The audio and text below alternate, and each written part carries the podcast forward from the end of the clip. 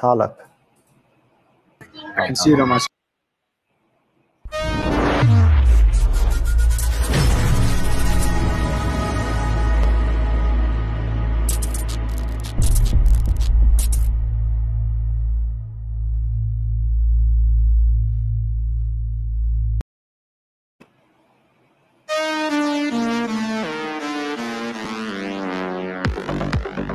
Okay, it's not looking pretty out there. Um, 45,665. And this is the day where we're doing kind of like the last stream for the year. And even though we were all expecting a $100,000 Bitcoin at the end of the year, and we all thought that Ethereum may get to $10,000, I think we should take a step back and kind of take a look at what we achieved this year. I mean, if you look at Bitcoin in the beginning of uh, 2021, let's have a look at where it was. I mean, it was about there.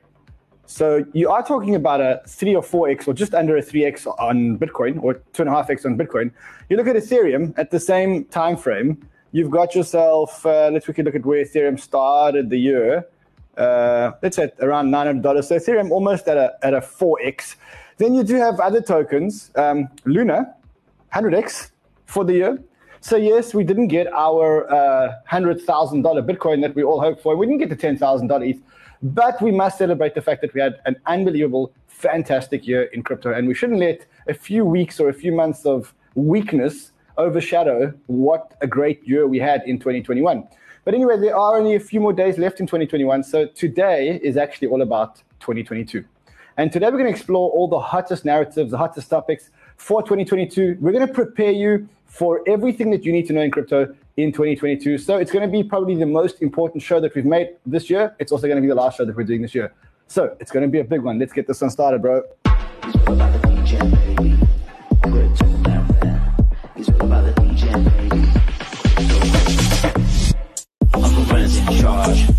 He's a crypto star. So savvy what he say. Fast money like a sports car. He's all about the DJ life. Make some money, change your wife. Big calls on the old coins. For the bull market hype.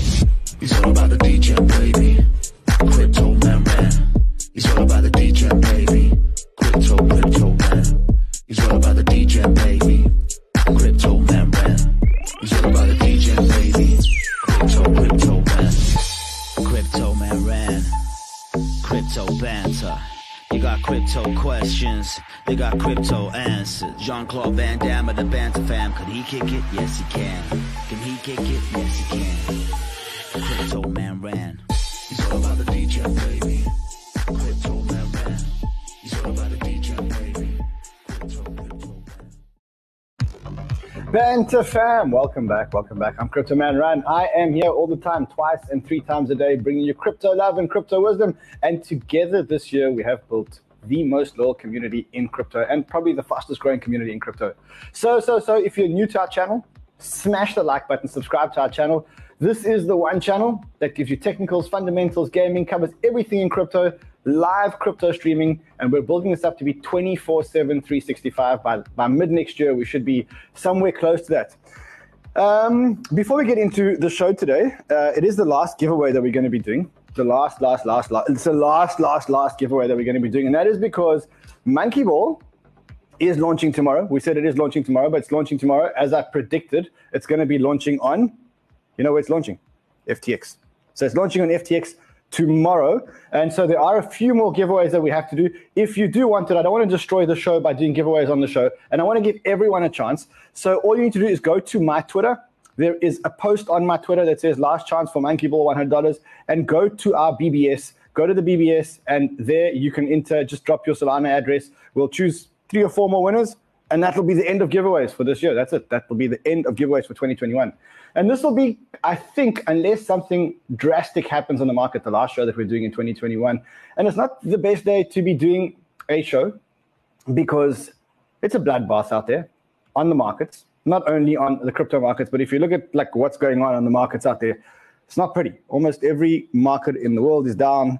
And it seems like it's a combination of the Fed tapering, of Omicron, of just concerns around a, a slower economy.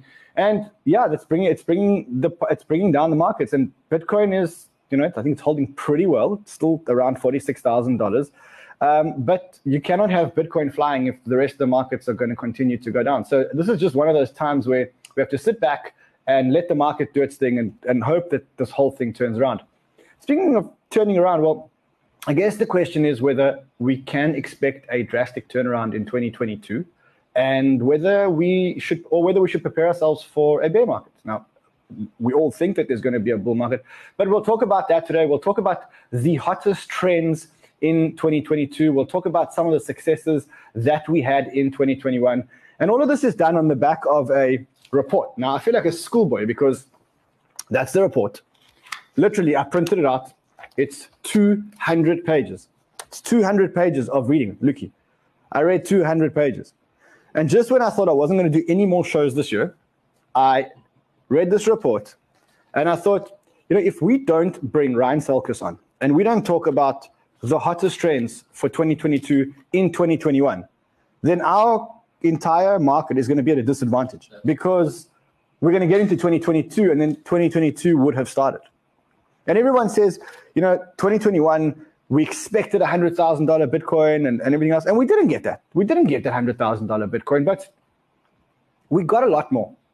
We got NFTs, where if in January I would have said to you, we're going to have NFTs and NFTs are going to take over the world, you would have said to me, you're absolutely crazy. We got billions of dollars locked into DeFi, which no one could have expected. We got Solana, we got Luna, we got Luna going to number two in terms of TVL and moving into the top 10 tokens. We have huge, we've made huge advances uh, on blockchain. We've got institutional adoption. We've got Bitcoin as the store of value. We've got the smartest money in the world, the smartest venture money in the world, all flowing into crypto. And all of this was achieved in 2021. And yes, we can look at the price and we can say, okay, well, you know, we didn't get the price that we wanted. But I mean, we've still done a two and a half X on Bitcoin. We've still done 4X on Ethereum. We take the market cap, uh, the total market cap. Let's look at it from the beginning of 2021. Where were we? We were at about 751 billion. We're on 2.2 trillion. We're, we're, we have Bitcoin crossing the trillion dollars for the first time. We have crypto getting to very close to, and I don't remember if it actually touched three trillion dollars, but it was very close to three trillion dollars. So we've come a long way in in in in 2021, and we should celebrate. We should celebrate instead of mourning the fact that we're going through a slight correction or maybe a slight bearish cycle after what has been an unbelievable, unbelievable year in crypto. And I guess the first question that we need to ask is, do we think that this bull run is over? Do we think that we're going into 2022 and we're going to get a 2019, 2020 type long term correction. And then maybe that's a good place to bring in Ryan Selkis, who's the founder and CEO of Messari.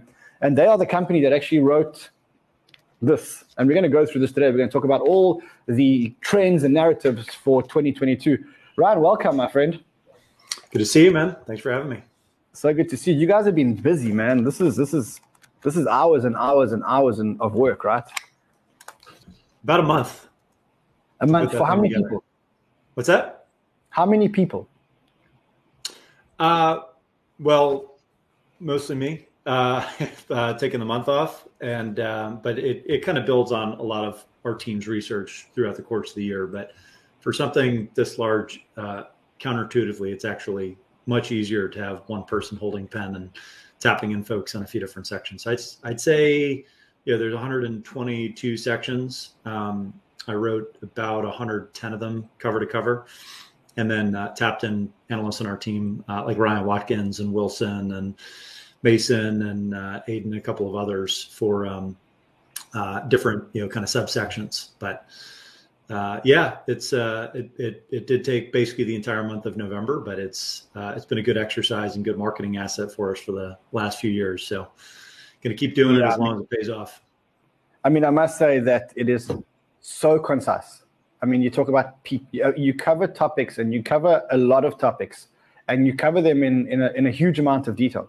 And, you know, it, it looks like it's 200 pages of reading, but it's actually not that much. I mean, it's not that little because it references tweets and it references articles and it references statements. And so if you want to do the thing justice, you, you got to do what I did. And you literally have to read it three or four times. Uh, I eventually resorted to to highlighting certain parts of it, um, you know, like a schoolboy again. So I actually literally studied the report. So I'm gonna have a lot of fun uh, talking to you about this report. But before we get into the report, you've been around for a while. Um, you've seen bull markets, you've seen bear markets. You you you must have developed a thick skin for these type of corrections. Where do you stand in terms of where we are right now in the cycle? And the reason why I ask is, you know, we had this hype around this cycle repeating 2017 and plan B recalling for the $100,000 Bitcoin and the stock to flow model. Do you think we hit the top of the cycle? Do you think that this is it? You know, I, I try to stay away from uh, directional uh, bets when it comes to the the cycles, just because it, I think, it, especially in this cycle, there's so many other external factors at play, right? Um, the market in general has been running so hot. We've had basically 13 years of, uh, of, of, economic growth with a minor blip for COVID. Uh, the amount of money that's been printed is um, is just absolutely staggering. And yet, you know, you have this situation where rates are going to rise, uh, and the Fed is, is has, and I think governments worldwide have to get a, a grip on inflation. So we're kind of entering uncharted territories in terms of risk assets. And the biggest question is, um, how much is that going to discount kind of growth stocks and with it crypto? Um, is that going to be a, a, net drag for a while? Or are people going to continue to um, kind of push their way up the risk curve because uh, real returns are still negative uh, with 7% inflation, even if the Fed, you know, hikes rates to, to one or 2%. So, you know, I, I think um, kind of everything ties back to how the, the general economy is doing. And, uh, and, you know, on a quarter to quarter basis, I don't really have a strong opinion. I will say that um, if you know that was the the high for the cycle, then you know the the bear market is going to be more of like a, uh, a, a legacy you know uh, stock market bear market versus um, something like we saw in 2014 2015 or, or 2018 uh, you know in, in terms of like 90 plus percent drawdowns and and you know a lot of pain and a lot of you know uh, infrastructure companies and teams laying people off or, or, you know not really being sure if they're going to be able to uh, kind of survive the cycle um, so I think first things first, that's, that's, a lot different. If that's a shallower bull market, then we'll have a shallower bear market. Um, but I, also think that it's probably we can call it a teddy bear market. It's like a yeah, teddy bear exactly. market. Yeah, it's it's it's the teddy bear market, and you know I think it's probably uh, on net healthy um, for the cooling off to have happened in this calendar year because there's a lot of funds that have been distributing gains. There's a lot of tax selling, um, I think, in advance, which is a far cry from what we saw in 2018. And um, if you think about that as like a rotation from uh, existing uh, holders that that gained tremendously uh, in 2020, 2021 to new entrants that are starting to kind of build their positions, um, then the beginning of next year, you know, we, we could see a continued uptick. But uh, again, it's either a shallow bear market or bull market will commence. I mean, I would personally be surprised if we didn't uh, follow the, uh, the, a similar pattern to previous cycles where there is a blow off top at some point. And we certainly didn't see anything that looked like a, a blow off top on par with with 2013 or, or 2017. So I don't want to spend too much time about the, the macro cycle because that's one of those things that you can talk about for for a long time. I think we should rather spend more time on crypto and, and, and let the macro cycle do its thing. I know that crypto can't perform if there's a macro collapse, but I, I think we've got to just um, we've got to take into account that the Fed probably needs to keep some kind of market momentum because there's a lot of money in there, and the Fed's not going to do anything stupid. And so this is just an adjustment period. Let's talk about the report and, and, and let's start off with Bitcoin so I think we we I think the one thing that we talk about Bitcoin, I think the report started off saying somebody check on Peter Schiff, and uh, it spoke about how you know Bitcoin has outperformed gold and stuff like that. Do you think that Bitcoin is now that 2021 was the year where Bitcoin entrenched itself as the digital gold and is now going to continually disrupt gold? I think it's been on that trajectory for a long time. If you look at the returns of gold over the last few years, it's basically you know gone nowhere. And you could argue that um, this should be a perfect macro backdrop for for gold to rally and, and really outperform.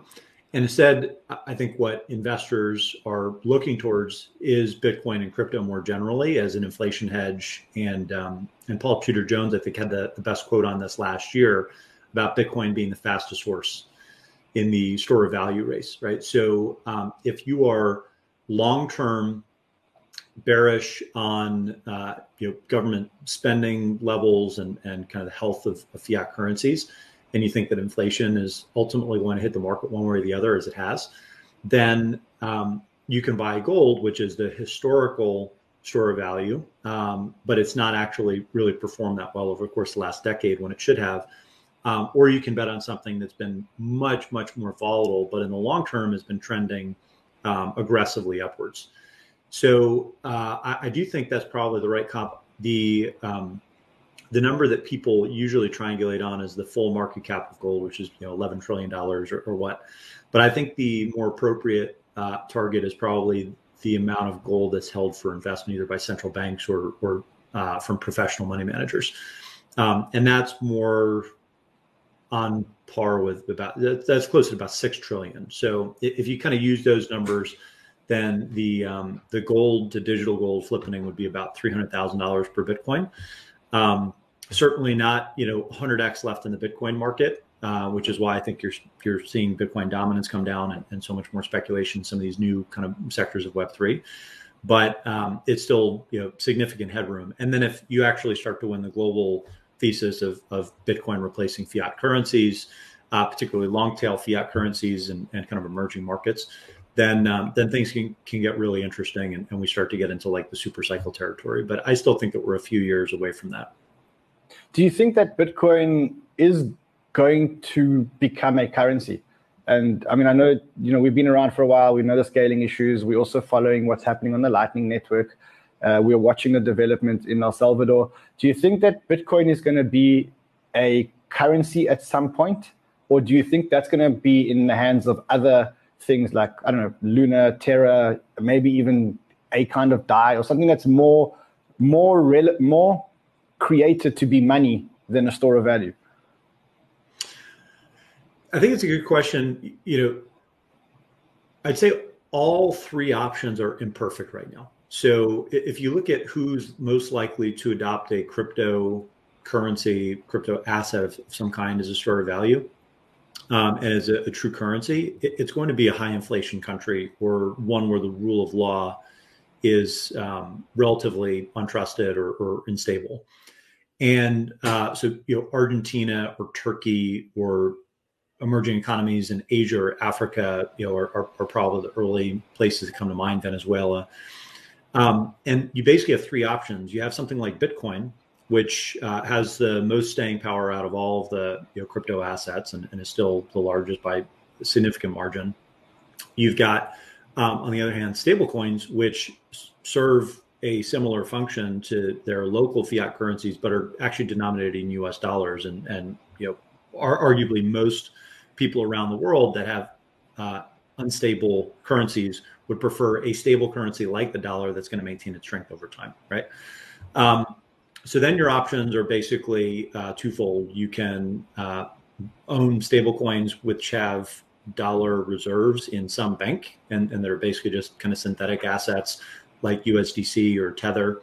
Um, but those are always kind of subject to you know seizure risks and uh, some degree of, of centralization and, and censorship um, over time.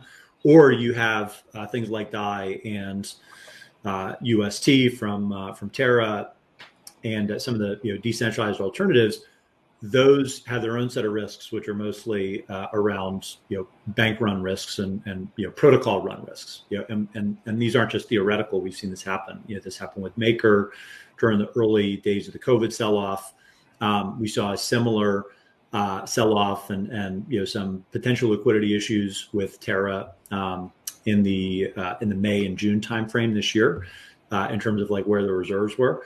But um, I think the answer to you know whether crypt, any crypto, particularly Bitcoin, will be a reserve. It just kind of comes back to, to trust and and how some of these uh, emerging market communities will view uh, the volatility uh, of the underlying asset and, and, kind of what trade offs are they willing to make. I'd say you know, in the next couple of years, people might be much more willing to take on Bitcoin, um, given that it's been around for 13, you know, 15 years, you know, as, as you kind of extrapolate out, and um, they might prioritize that over, you know, owning a U.S. dollar asset that is ultimately going to have some risk that ties back to the U.S. and, and U.S. geopolitics, and is depreci- and is depreciating at the rate of where people at, at the rate where money is being printed, at least. Um, let's talk a little bit about the dominance of Bitcoin. So we, we you spoke mm-hmm. about the dominance, and we know that the dominance has come down, and I think it's probably on 40 right now as we speak. But yet you still believe that Bitcoin is going to be king, if I read the report correctly. You still believe, believe that there's no flipping and that Bitcoin remains the king in 2022. What's your what's your thinking behind it? You see, you've seen you've seen a year you've seen a year where Bitcoin started at uh, I mean, I'm checking here, 70% uh, mm-hmm. dominance. It's not 40, 41, 40. Uh, what makes you think that Bitcoin's going to be able to hold on to that or hold on to the number one spot? Well, I, I think it's basically in a class of its own when it's competing as a currency or digital gold replacement. You know, you, you contrast that with Ethereum, which I think is equally exciting and um, Ethereum has plenty of competition, not only from other kind of layer one blockchains because of how high its fees are, um, but also from other layer two implementations, right? So where where are transactions ultimately going to be settled? Um, how are uh, these communities being incentivized to actually provision and, and secure block space?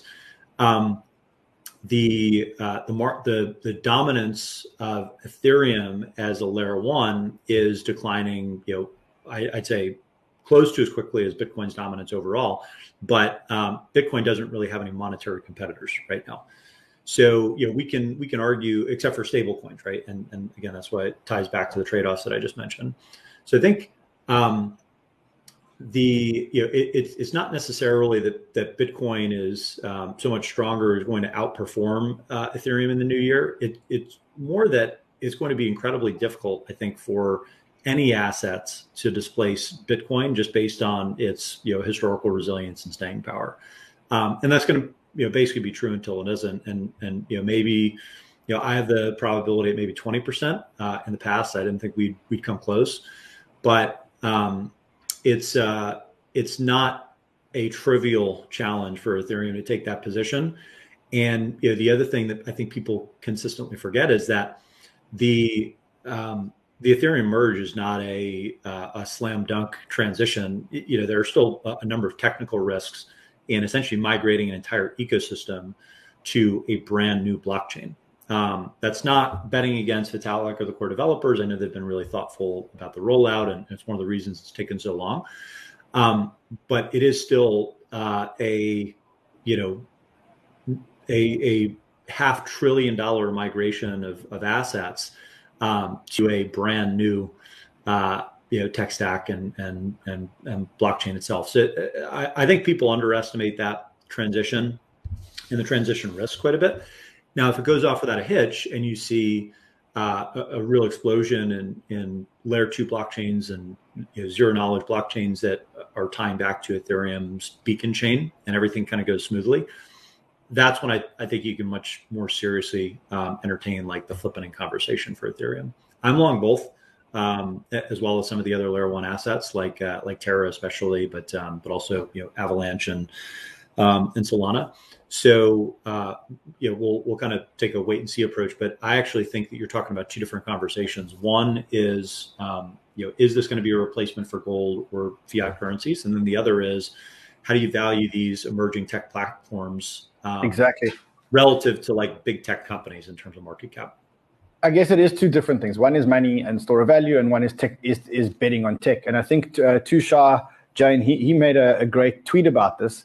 Uh, I'm going to go through the whole tweet, but what he says in the tweet is he says something along the lines of I'm trying to find the tweet. Here we go.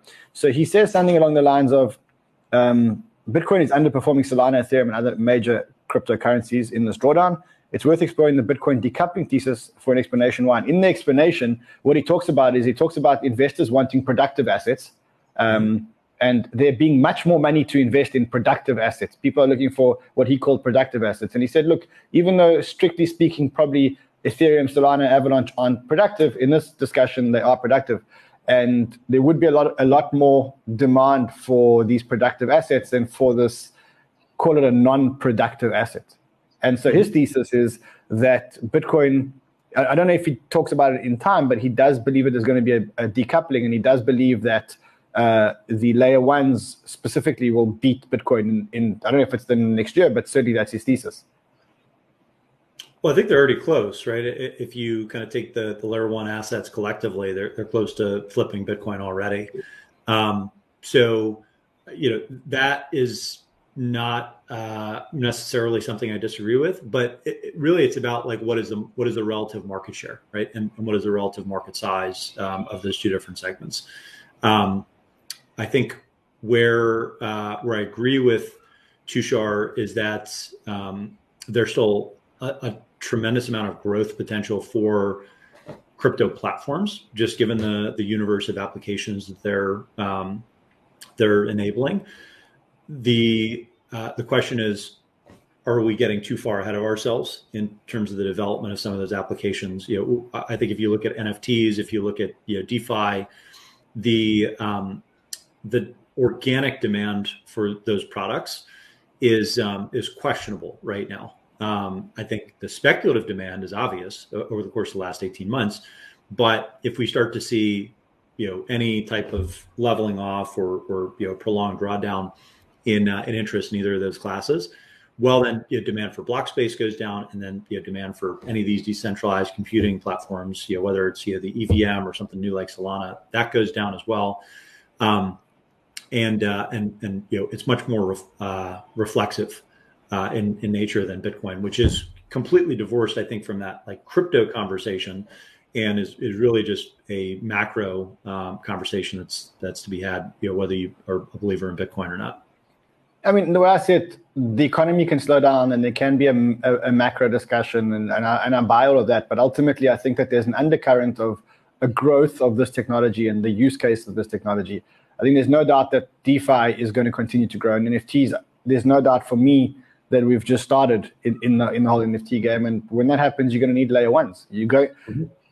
spin it how you wish. You're going to need layer one power. Now, whether you're going to buy Ethereum or Solana or AVAX or all of them, and then bet on the bridges, um, uh, I think that there is that there is uh, going to be an insatiable demand for for layer ones.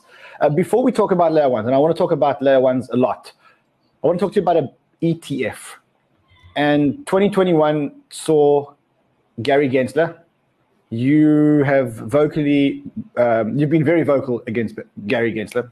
In fact, so much so that I wanted to have you and Gary Gensler and Hester Peirce on the show, but they declined. Um, you called him a liar and a fraud. Um, and so I guess I guess that you're not happy about his Gary Gensler and his conduct. Maybe give us a little bit of background on that. Well, I, you know, I laid it pretty uh, pretty thoroughly out in the report. You know, that's that's not something that I take lightly uh, to be as as vocal criticizing a sitting you know chairman of uh, a U.S. regulatory uh, regulatory agency because um, I do think that in general, uh, honey goes a, a, lot further in uh, in catching flies down in DC, and and the the goal I think the last decade really has been focused on um, educating policymakers versus attacking, right? And, and so you know, there's there's really a, I think a knowledge gap that needs to be crossed in order for most policymakers to get this right. Um, and it's it's ignorance versus malice that's that's driving you know some of the poor decisions or, or some of the poor policy to the extent that's true. Um, with Gensler in particular, though, none of that really applies, right? He's um, he's someone that has a, a, deep understanding of how Washington D.C. works. He's led a, another major financial regulator in the CFTC. He's taught about crypto. He you know, made a $120 million fortune from his work at Goldman Sachs. So he is uh, extremely intelligent, competent, um, and, uh, and, and hyper aggressive. And, um, and I think what people uh, in general are afraid to call out or, or, can't call out because they're ultimately potentially regulated by the SEC is um, is the double speak and, and, what I think is just kind of flagrant dishonesty. That if you take more than a couple seconds to kind of look at his thoughts and SEC policy and, and kind of what the reality is of the situation, you, you kind of know um, that they're just blowing smoke and and uh, kind of talking out of both sides of their mouth. Um, and a couple of the examples uh, that I, I, put forth in the paper are, you know, uh, every single major crypto company uh, in the U.S. has applied for a broker dealer, and the SEC continues to parrot, you know, this this line that these exchanges and, and all these crypto projects should come in and, and talk to the SEC and engage. Um, in reality, their applications for for broker dealer licenses have been held up by the SEC, right? If you look at the um, assets that have registered using uh, something called the Reg A Plus exemption, which is a reduced filing requirement and kind of within the um, the letter of, of, U.S. securities law, there's only been a, a, couple of projects that have gone that route, and one props um, is is ironically the only uh, asset that has lost money for U.S. investors uh, that have actually pursued um, CoinList, uh, uh, you know, token sales over the course of the last couple of years, and um, and one of the reasons is compliance with the SEC's um, guidance and, and, securities law actually broke the protocol, and they just uh, developers cannot go to a regulator for permission and wait months and months on end every single time they want to make a minor tweak. Um, the ETFs are another good example. Uh, the ETFs that were actually approved are toxic assets that cost investors five to ten percent per year. When um, there are similar products that are orders of magnitude larger that are already being actively traded and, and kind of held um, in uh, in 401ks and, and IRAs um, through you know Grayscale and Bitwise Grayscale. and others. And and those and those quasi ETFs um, should be approved. Instead, they're basically being stonewalled because they're based on the spot markets, which are not currently surveilled by the SEC or, or any other regulator. And so, um, you know, Gensler's approach has basically been, you know, we're, we're, basically not going to approve an ETF until there's surveillance of the spot markets, and we need that authority from Congress. Um, so when it comes to protecting investors, you know, it, it's basically all lip service because they've approved something that's toxic, um, and they're allowing these kind of quasi ETFs to trade without conversion, um, and ultimately they're trading at a, at a deep discount as a result, right? So so investors are losing across the board, and, and I think Gensler, you know, basically just engaged in hostage taking at this point. Uh, but again, he he knows better, um, and so I think any public comments to the contrary are, are dishonest and I said what I said. So I I, uh, hmm. I, I, I, I, stand by it, and I think the evidence is pretty obvious. And do you think that there's any chance that we're going to get a Bitcoin ETF in 2022? Do you think that by 2022 he, you know, the SEC get what they want? No. No. Yeah, I mean it's it's it's an election year. They're not going to pass legislation that gives the SEC this authority, and we're probably stuck with Gensler through you know the the duration of Biden's first term. So um, I think the biggest question, uh, you know, kind of behind closed doors and on the crypto policy front is um, how do we neuter this guy and um, and basically you know route around him, attack him, um, and uh, and and basically um, just kind of win a war against a single kind of lone ranger individual that's um, that's single handedly. Uh, undermining the the growth and potential of the entire domestic crypto market. Sure, and I, I, saw you tweeted. I saw you tweeted this, um, asking Gary Gensler to protect the to to protect people from the twelve thousand dollar airdrop that users are getting on Uniswap. I mean, we need protection. We demand that you protect investors from this horror. I love it. I love I mean, it. I love you, it. you know, like the U.S. is listed next to North Korea, Sudan, and Iran um, as uh, as as countries that are ineligible for airdrops. I think that that tells you everything that you need to know about um, the leadership of, of, folks like Gensler. The, U- the U.S. is also listed uh, next to Turkey, Poland, Argentina, and Zimbabwe when it comes to inflation. So it's, I mean, you know, you, you got to combination you got to you got to start looking at you know what's happening in the US. You know which list is on. You are you are the company you keep. I guess you are the company you keep. Anyway, let's move on from Bitcoin because I want to talk to you about Ethereum. Um, it's a, I think 2022 has to be a big year for Ethereum with ETH 2.0 and the merger and and everything else that's happening there. How bullish are you on Ethereum, and do you think that Ethereum maintains its its spot as the dominant layer one smart contract uh, blockchain? Well, I don't think that's any question. Uh, the the question is, will it maintain its dominance and market share? I think that's that's more difficult, right? Because there um, the fees are still high, and there are other ecosystems that are getting developed, you know, at warp speed right now. Solana, Polkadot, uh, Cosmos, and, and Terra, et cetera, um, Avalanche. Uh, so I, I think um, it's unlikely that Ethereum is the majority of the market uh, anymore. Um, but that's not to say that it's it's kind of seen the end of its growth. I, I think you know Ethereum will be a trillion dollar um, network, and and it'll it'll hit that ten thousand dollar mark in the process. Um, but uh, markets are also forward looking, right? So uh, the speed at which the merge takes place and the speed at which uh, kind of interoperable solutions and and you know kind of liquidity between L1 and L2 and, and kind of L1 to L1 uh, is developed, I think is going to have a, a, big impact on uh, on Ethereum's growth going forward because people uh, are extremely bullish on Ethereum for good reason. But it is no longer the only game in town, and it's no longer the only stack that developers are building infrastructure on, um, which is a far cry from like the end of last year. What do you think of, of layer two and this whole layer two narrative and specifically now we're talking about rollups and we're talking about two kinds of rollups. We're talking about this battle between optimistic rollups and, and ZK rollups. How does that play out in 2022? The actual developments on uh, on on layer twos might take a little bit longer than people are appreciating um, you know, it's obvious that the demand is there. It's obvious that um, these blockchains, you know, work and, and they do provide a really valuable scaling solution. We've seen this, you know, across countless of the top DeFi apps at this point, um, and you know, NFT marketplaces like uh, like OpenSea.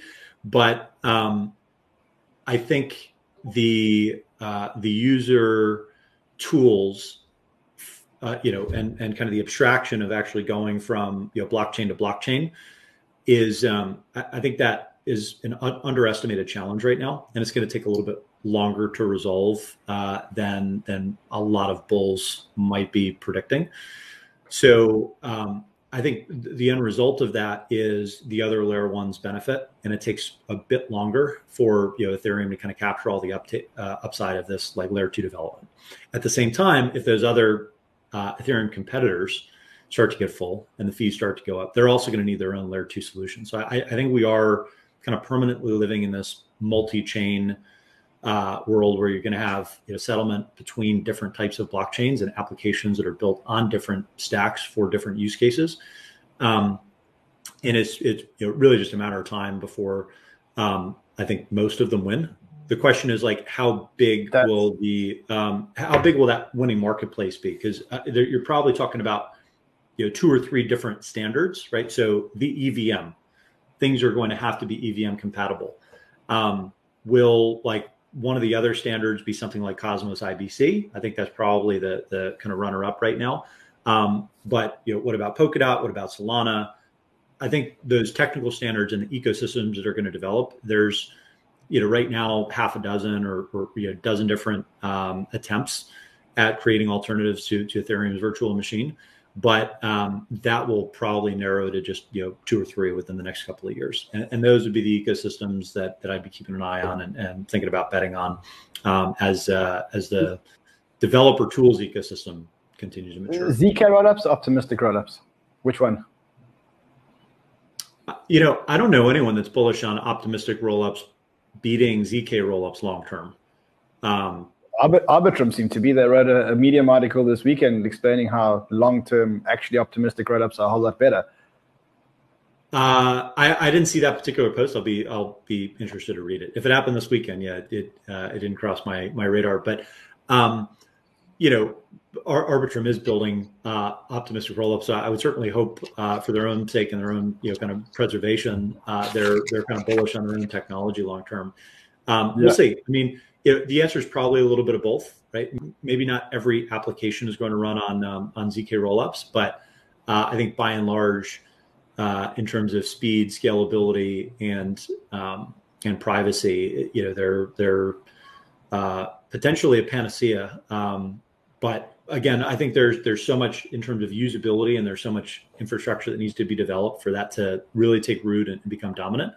Um, that uh, you know, we're, we're really just arguing over timeframes here.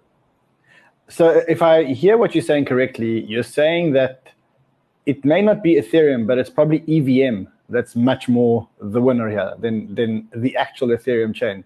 If I'm hearing what you're saying, it's that there's going to be an insatiable demand for layer ones, and EVM is probably the one that has the most network effect. And so you're kind of going to get this insatiable demand for layer one EVMs. And it doesn't, I mean, it does matter. Some some are going to succeed and some aren't going to succeed, but a lot of them are going to succeed. Yeah, the, the way the way to think about it is like EVM block space or you know IBC block space, right? You know, just any anything um, where there's adequate security in the networks. Um, applications are ultimately going to migrate to the uh, the chains that have the, the right trade off for their end use case between fees, security, and um, and settlement speed. So, so I, I think you go ahead.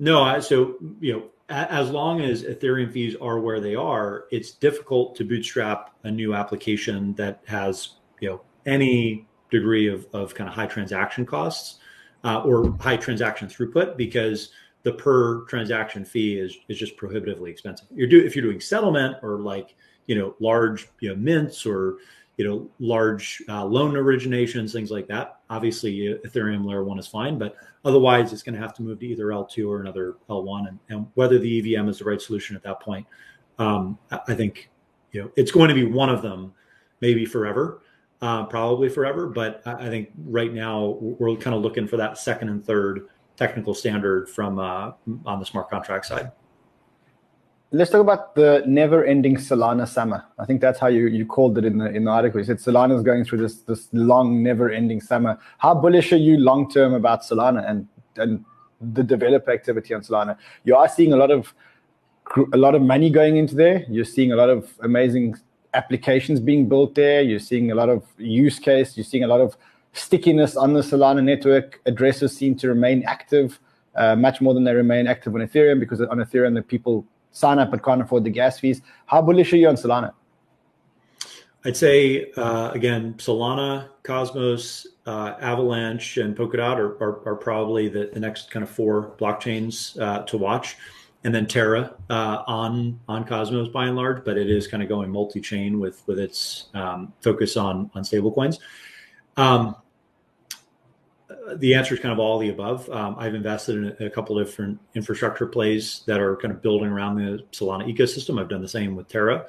Um, I will uh, likely do the same for uh, for for Avalanche and Polkadot. I just haven't really gone that deep in, in those end markets yet.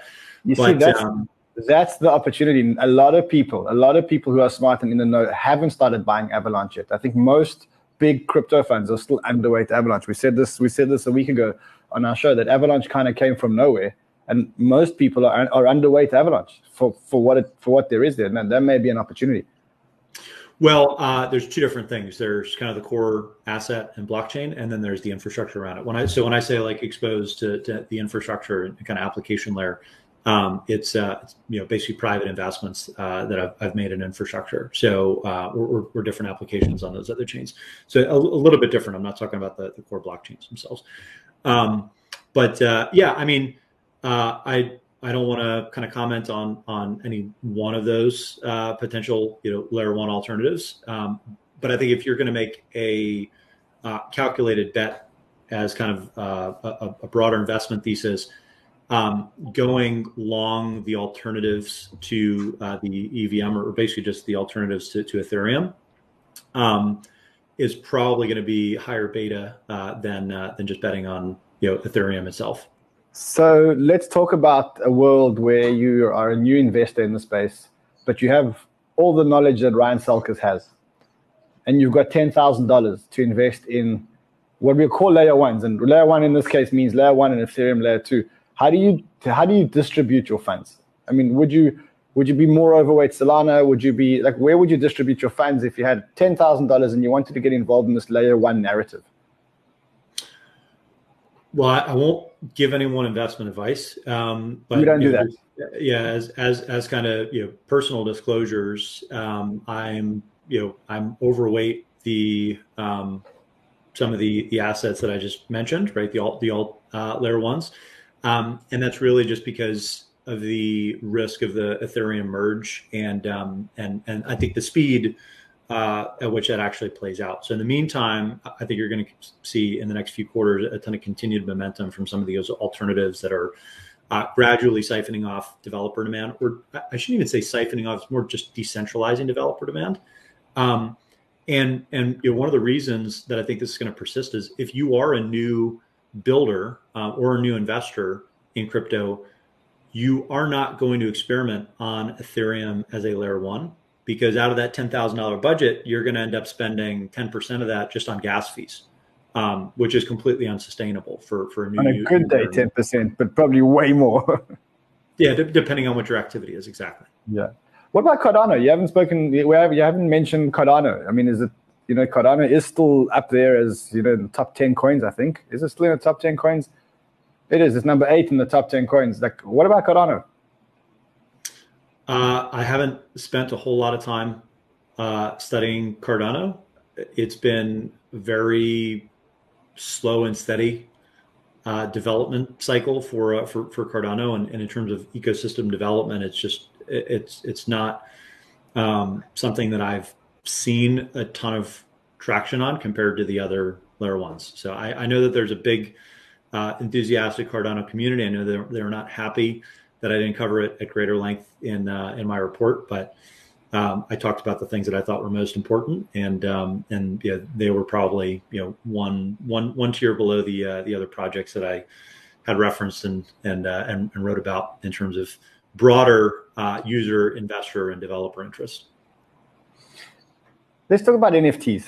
So 2021 was, I mean, I, I, I think, and I guess for you too, the the growth of NFTs and the commercialization of NFTs that happened in 2021 was something completely unexpected. Yes, we probably thought that NFTs were going to happen, but the rate at which they accelerated in 2021, Melania Trump doing NFTs, I mean, you know, we, we've now heard, we've now heard it all. What happens to NFTs in 2022? Do you think that we're in a bubble now? Um, are you getting people buying fancy J- JPEGs and, and, not only punks and rocks, but you're getting people buying a whole lot of really nice JPEGs for really huge amounts of amounts of ETH.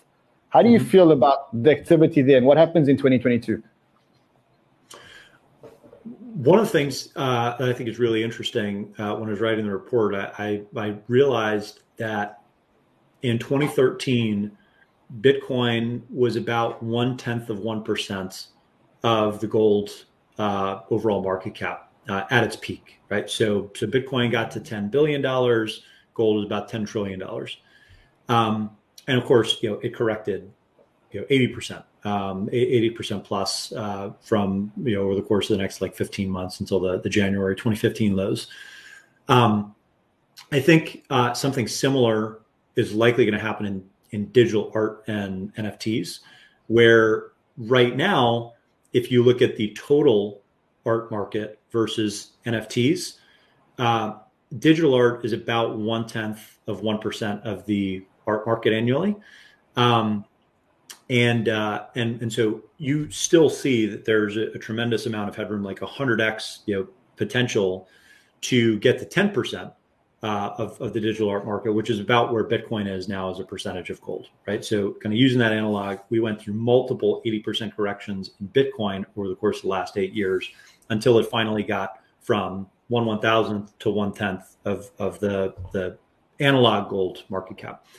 Um, I think the digital art versus art physical art market is going to be very similar. So um, you'll have a hundred x growth in digital art over the course of the next 10 years, but there's going to be a lot of volatility in, in some of the underlying assets in between. Um, and most of them are not going to have any bid whatsoever, right? So, so the, the uh, effective price is zero because the resale zero. value for, for, for many NFTs is, is, is zero. There's no order book, right?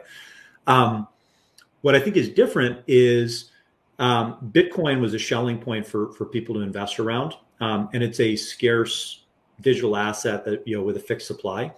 Uh, NFTs have no cap uh, in terms of how many can be minted and and and you know how many different experiments are going to be run in the coming years. Um, every major brand, every you know, major community, I, th- I think is going to have some form of like NFTs to to prove you know community membership or fandom. Um, so you could have 100x growth in the market cap of NFTs over the next decade, but that is going to be spread out across many more assets.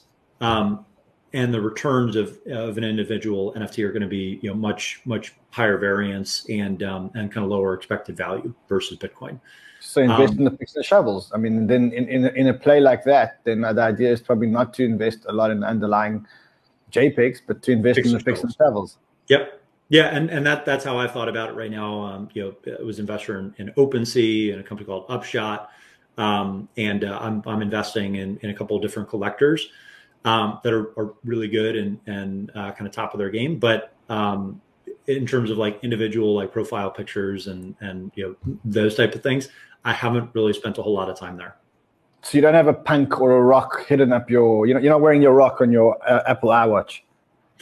Uh, well, if I did, I wouldn't. I wouldn't tell anybody at this point. But um, yeah, I, I, I, do have a, a, a couple of NFTs. Um, one of the challenges is um, is actually, you know, I've not changed my uh, my Twitter avatar for you know, basically eight years now.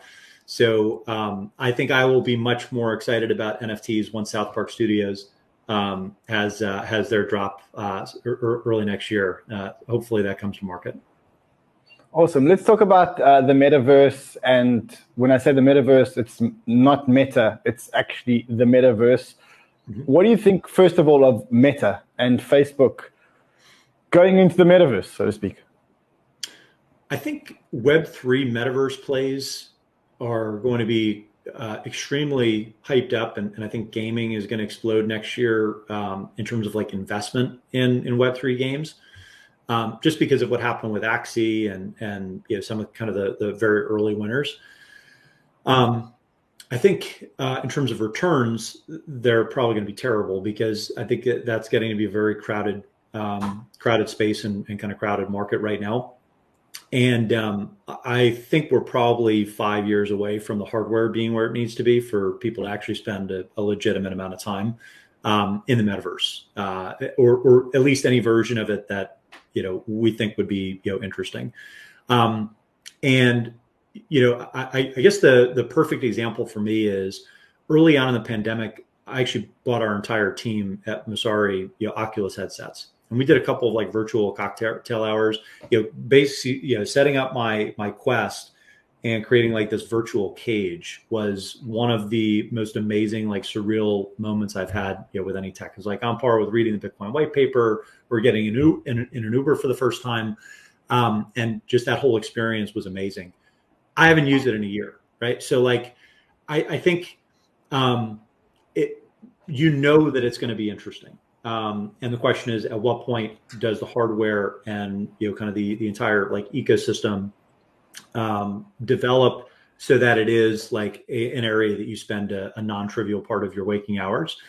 Um, I I doubt that's going to happen anytime in the next couple of years. And like games are supposed to be fun. So if everything is just a play to earn game, and you're you're literally you know kind of grinding out um, work uh, in in kind of the crypto gaming sector, I don't think it's that interesting. Um, and uh, I guess the last thing that I'll say is you need meta proper, um, you know, Facebook's Meta to to basically spend ten billion dollars a year on the infrastructure exactly. that will the way for a lot more of this development. Um, exactly.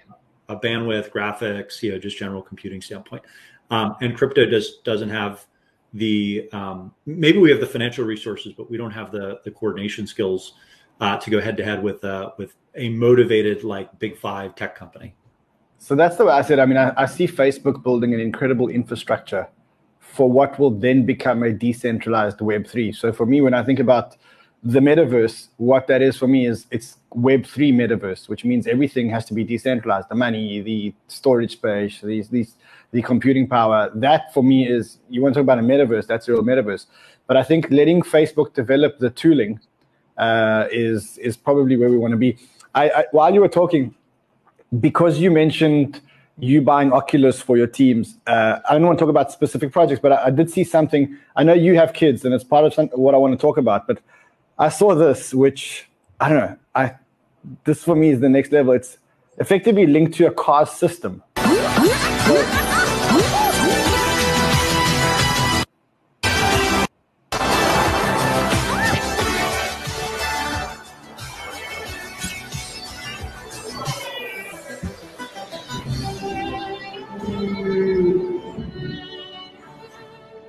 So how it works is it's linked to your car's system in terms of speed and in terms of you know the steering wheel and whatever else, and it kind of put puts you in a driving metaverse, so to speak. So you you, know it, it I don't know. I, I, don't know about you, but I have kids, and we often go for driving, and driving is like the worst experience of their lives. And I just thought that is like an incredible. Uh, um, it's an incredible tool, and putting yourself into the metaverse in your cars. It's, it's just something that is going to be great, especially when you think about the world of driverless cars. And what are we going to do in driverless cars? We would want to get into, we would want to have experiences. Uh, what else are you going to do in a driverless car? Have a meeting, have an experience. I think for me, that's, I think, the way that it's going. And I think let, it will let Facebook develop, uh, we, we should let Facebook and others develop those kind of tools. Yeah, I mean, look, uh, that looks cool, uh, but I don't uh, from a, from like a crypto or like an investment standpoint. I don't really know how to play that. Um, so uh, you know, I, I, I stick by my comment that I think it's probably you know a few years away, and there's you know a lot of supporting infrastructure that needs to be built before we get the the real interesting use cases. Let's talk about layer. Uh, let's talk about bridges between layer ones. It's something we haven't spoken about. Um, we are going to live in a multi-layer one world and i guess the trick then is to have these amazing bridges. I think you mentioned earlier that the bridges were quite clunky at the moment. I think i don't know if you used the word clunky but i guess it's not a great experience being able to bridge. You've got thorchain which rune which is i guess a reasonable bridge but has been exploited a few times and, and is in its teething stage. You have uh, layer zero. I don't know how much you know about layer zero but apparently they're now raising on a valuation of a billion dollars, and there are rumors that Elon Musk is investing in, into Layer Zero. I don't know if that's true or not true. How do you see the future of bridges? To me, bridges seem almost like the most important thing after the layer ones, and maybe even the most important thing, full stop, because you know if the layer ones become too clogged or too expensive, it's the bridges that are going to let you bridge from place to place. And I don't see investors making enough of a fuss around around bridges. How do you see the, the cross chain world and, and the role of bridges? Uh, yeah, I mean, I, I think it's uh, NFTs, DAO infrastructure, and uh, and bridges were kind of the three themes uh, that I had for for 2022 is, is the most interesting areas of development. So I definitely would agree. I don't think it's a trivial challenge to solve, and um, uh, you know, Thorchain is is probably the, the, largest project right now. But yeah, Thorchain, Layer One, um, uh, Syn. I'm, I'm forgetting the the full project name. Uh, but S- SYN is the um, is, is the ticker, um, or I think probably the three that have the most pickup right now. Um, but uh, it's I would expect that we're going to see a lot more venture funding in bridges and in infrastructure that makes bridging much easier. Yeah, I mean, I, we are seeing that. As I mentioned, there is a company called Layer Zero Labs. Rumor is that they are raising on a billion dollars. They haven't come to market yet. They got a great way of solving this bridge thing. I think Thorchain is amazing. Uh, but again, hacked or exploited a few times. Um, but I think for me, the, the future is very much uh, in, in, in bridges. One more before I let you go, and that's uh, the world of decentralized social media. Because that's something that, you know, I mean, I think Dan Larimer was the first big attempt with Steem. Was it, mm-hmm. was it Steem? Was it Steem or Steemit? What is it called? Steemit. Didn't really go anywhere. Then uh, EOS, he, he, tried to, he tried to do it again at EOS with, uh, what is it called? The, the social media network that they that they launched voice. That's what it was called. I don't i don't know anybody that uses voice. Do you think that 2022 is the year of decentralized social?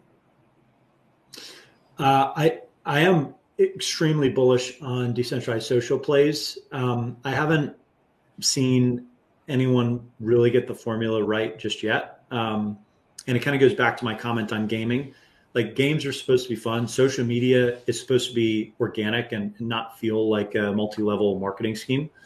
Um, so uh, you know, I, I think the early experiments in decentralized social have had um, you know everybody feels like a salesman, I guess, uh, instead of everybody feels like a, a creator.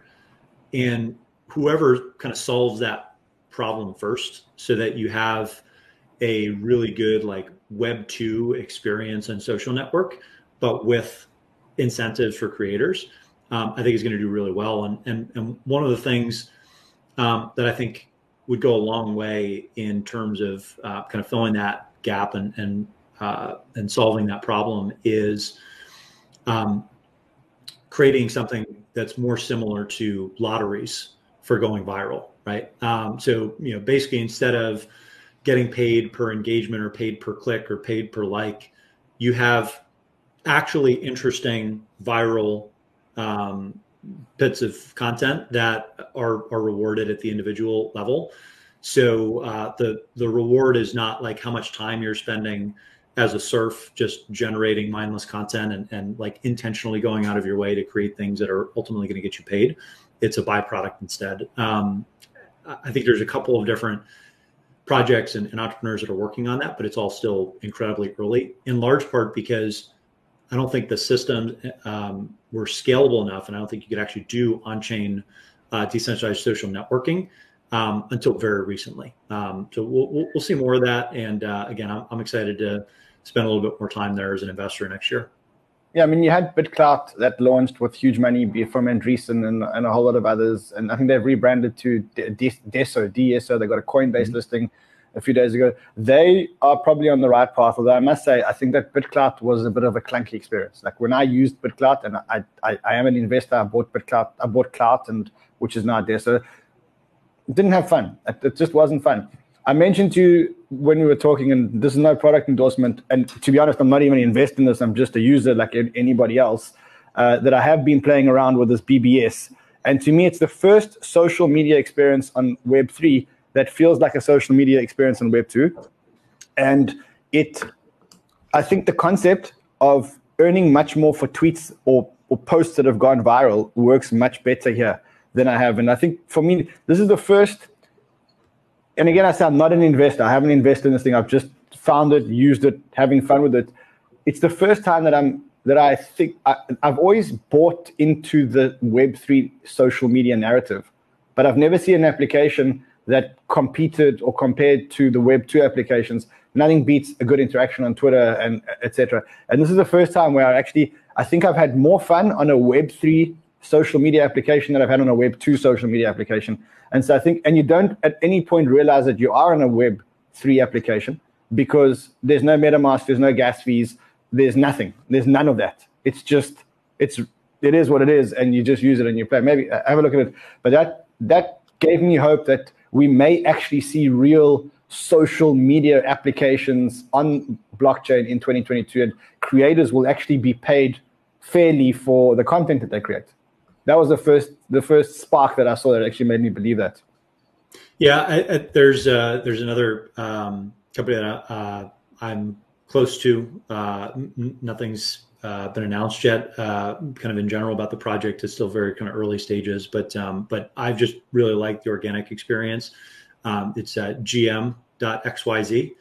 Um, similar, you know, kind of look and feel of a decentralized Reddit, but it doesn't feel like you're you're using a um, Web3 application where you have to connect your wallet. You know, a, a, lot of this is optional, and um, and it's not necessarily a, a, must in order to sign in and, and actually you know, mm. use the use the product. So I, I, think those are exactly the right experiments. You know, whether or not they take off, you know, these are are angel stage um, or, or seed stage startups with extremely small teams um, that I think are on the right track and, and on to building something interesting. Um, and you know, we'll we'll kind of see uh, how the the race unfolds. But I, think you're going to see a whole slate of early developments next year, and uh, and and you know, one or two of them will hit, or it might take a few more years still um, for us to get to that tipping point. It feels like the tipping point is is close, if not here, though, given everything we've seen recently. Uh, in terms of censorship and, and, kind of the momentum behind NFTs and, and kind of user and creator ownership. Rob, before I let you go, Messari you guys had an amazing year. You built an amazing business. I think your resources and your the quality of research that you guys put out and the quality of data that you guys put out is the accuracy of the data, the way that you guys measure things is unparalleled in the industry. Maybe just two seconds about what we can expect from Messari in in 2022. What the up, what what where you guys are going. What what you know. There's a lot of our viewers are signed up, and if not, they will be signed up. Where where to from here at Messari? At the end of the day, our mission is to organize and curate crypto information at scale so that it's a little bit less scary for people to enter the market and, and you know, we can actually help people make smarter decisions once they're here. Um, and, uh, and, there's really two sides of the business. There's the kind of market intelligence side. I call that almost like the Web two side of the business. It's, subscription research and, and data, and um, we have you know large enterprises and and all the way down to individuals that are subscribers. Um, to uh, use our data visualization tools and actually get some curated uh, research and, and you know alerts and monitoring for, for the different networks that we cover. Um, on the other side, we have uh, an entire suite of what I call Web3 services. So you know, we're, we're playing a very active role in um, providing services, starting with essentially an outsourced investor relations function for DAOs and, and protocol communities. Um, and we do that you know, by uh, actually you know, engaging with the communities, you know, in many respects, you know, we're, we're getting paid by the DAOs themselves through treasury unlocks. And, um, and we'll do things like quarterly reporting or uh, kind of bespoke ongoing research just to get a little bit more oxygen to these projects. Um, and we kind of match the um, the communities with independent analysts. So we're, we're more of a marketplace um, for independent research versus just like a, a paid marketing shop. Um, so I'd say both of those are growing equally quickly. And we're going to be doing a lot more on the Web3 side, uh, starting with the new Governor product that we rolled out a couple weeks ago. Uh, essentially aggregates and allows for active participation in, in, protocol governance.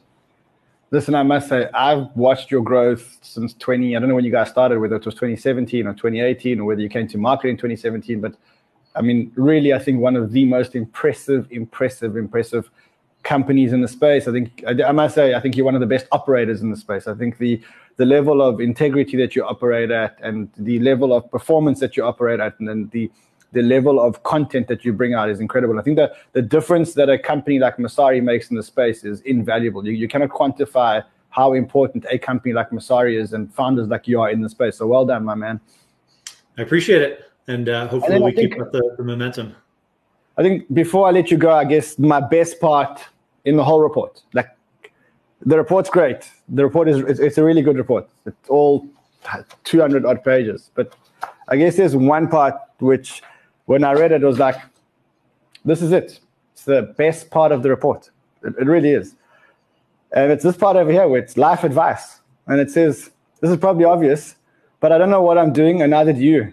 But if you're fortunate enough to do so, get married, have kids, move to the burbs eventually, you'll not give a fuck you will not give a fuck about 5% swings in the market when your day ends with a five year old laughing about one of his farts, a three year old telling you a story via, via a three minute run on sentence, and a half naked one year old tackling you at the knees during your Zoom call, your final Zoom call of the day. If you're reading this, you're hopefully a time billionaire. That does not change the fact that you are the tail end of many relationships. I read this post once per year, and that is and, and that it is always day one. Everything is in your control. Now off to play with my kids. I've earned it. Fam, happy holidays. So I think with that, I'm going to let you go and play with your kids. Thank you so, so, so much for giving us this time, giving the Banter family the time. We're big supporters, and thank you for all the insights that you shared. And thank you for the difference that you make every day to the crypto community, because you are one of the people that, in my mind, is one of the most critical, pivotal founders in the space. So thank you, my friend. Thank you, Ran, and I uh, hope you have a happy holiday. We'll, uh, we'll do it again in the new year. Great, my friend. Thanks a lot, Ryan. So good to see you, my friend. Take care, everyone. Banter fam. I'll see you guys again next year, unless something happens on the markets. Until then, go and have a great time. Go and spend time with your family. Stop worrying about the 5%. You will not give about a fuck about the 5% swings in your markets when your day ends with family. And that's exactly what I encourage you guys to do. Go and have a great time with your family. The markets will be there next year. This is not a market for selling. Um, it may be a market for buying soon, but there's going to be enough time. We will see you guys again in the new year. Until then, have a great time, my friends. Happy New Year. And thank you for all your love and support in 2021. See you guys in 2022, friends.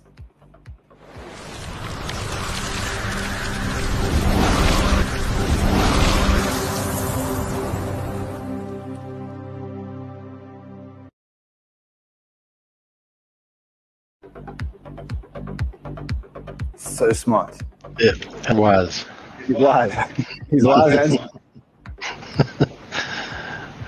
he's wise and smart. Good package.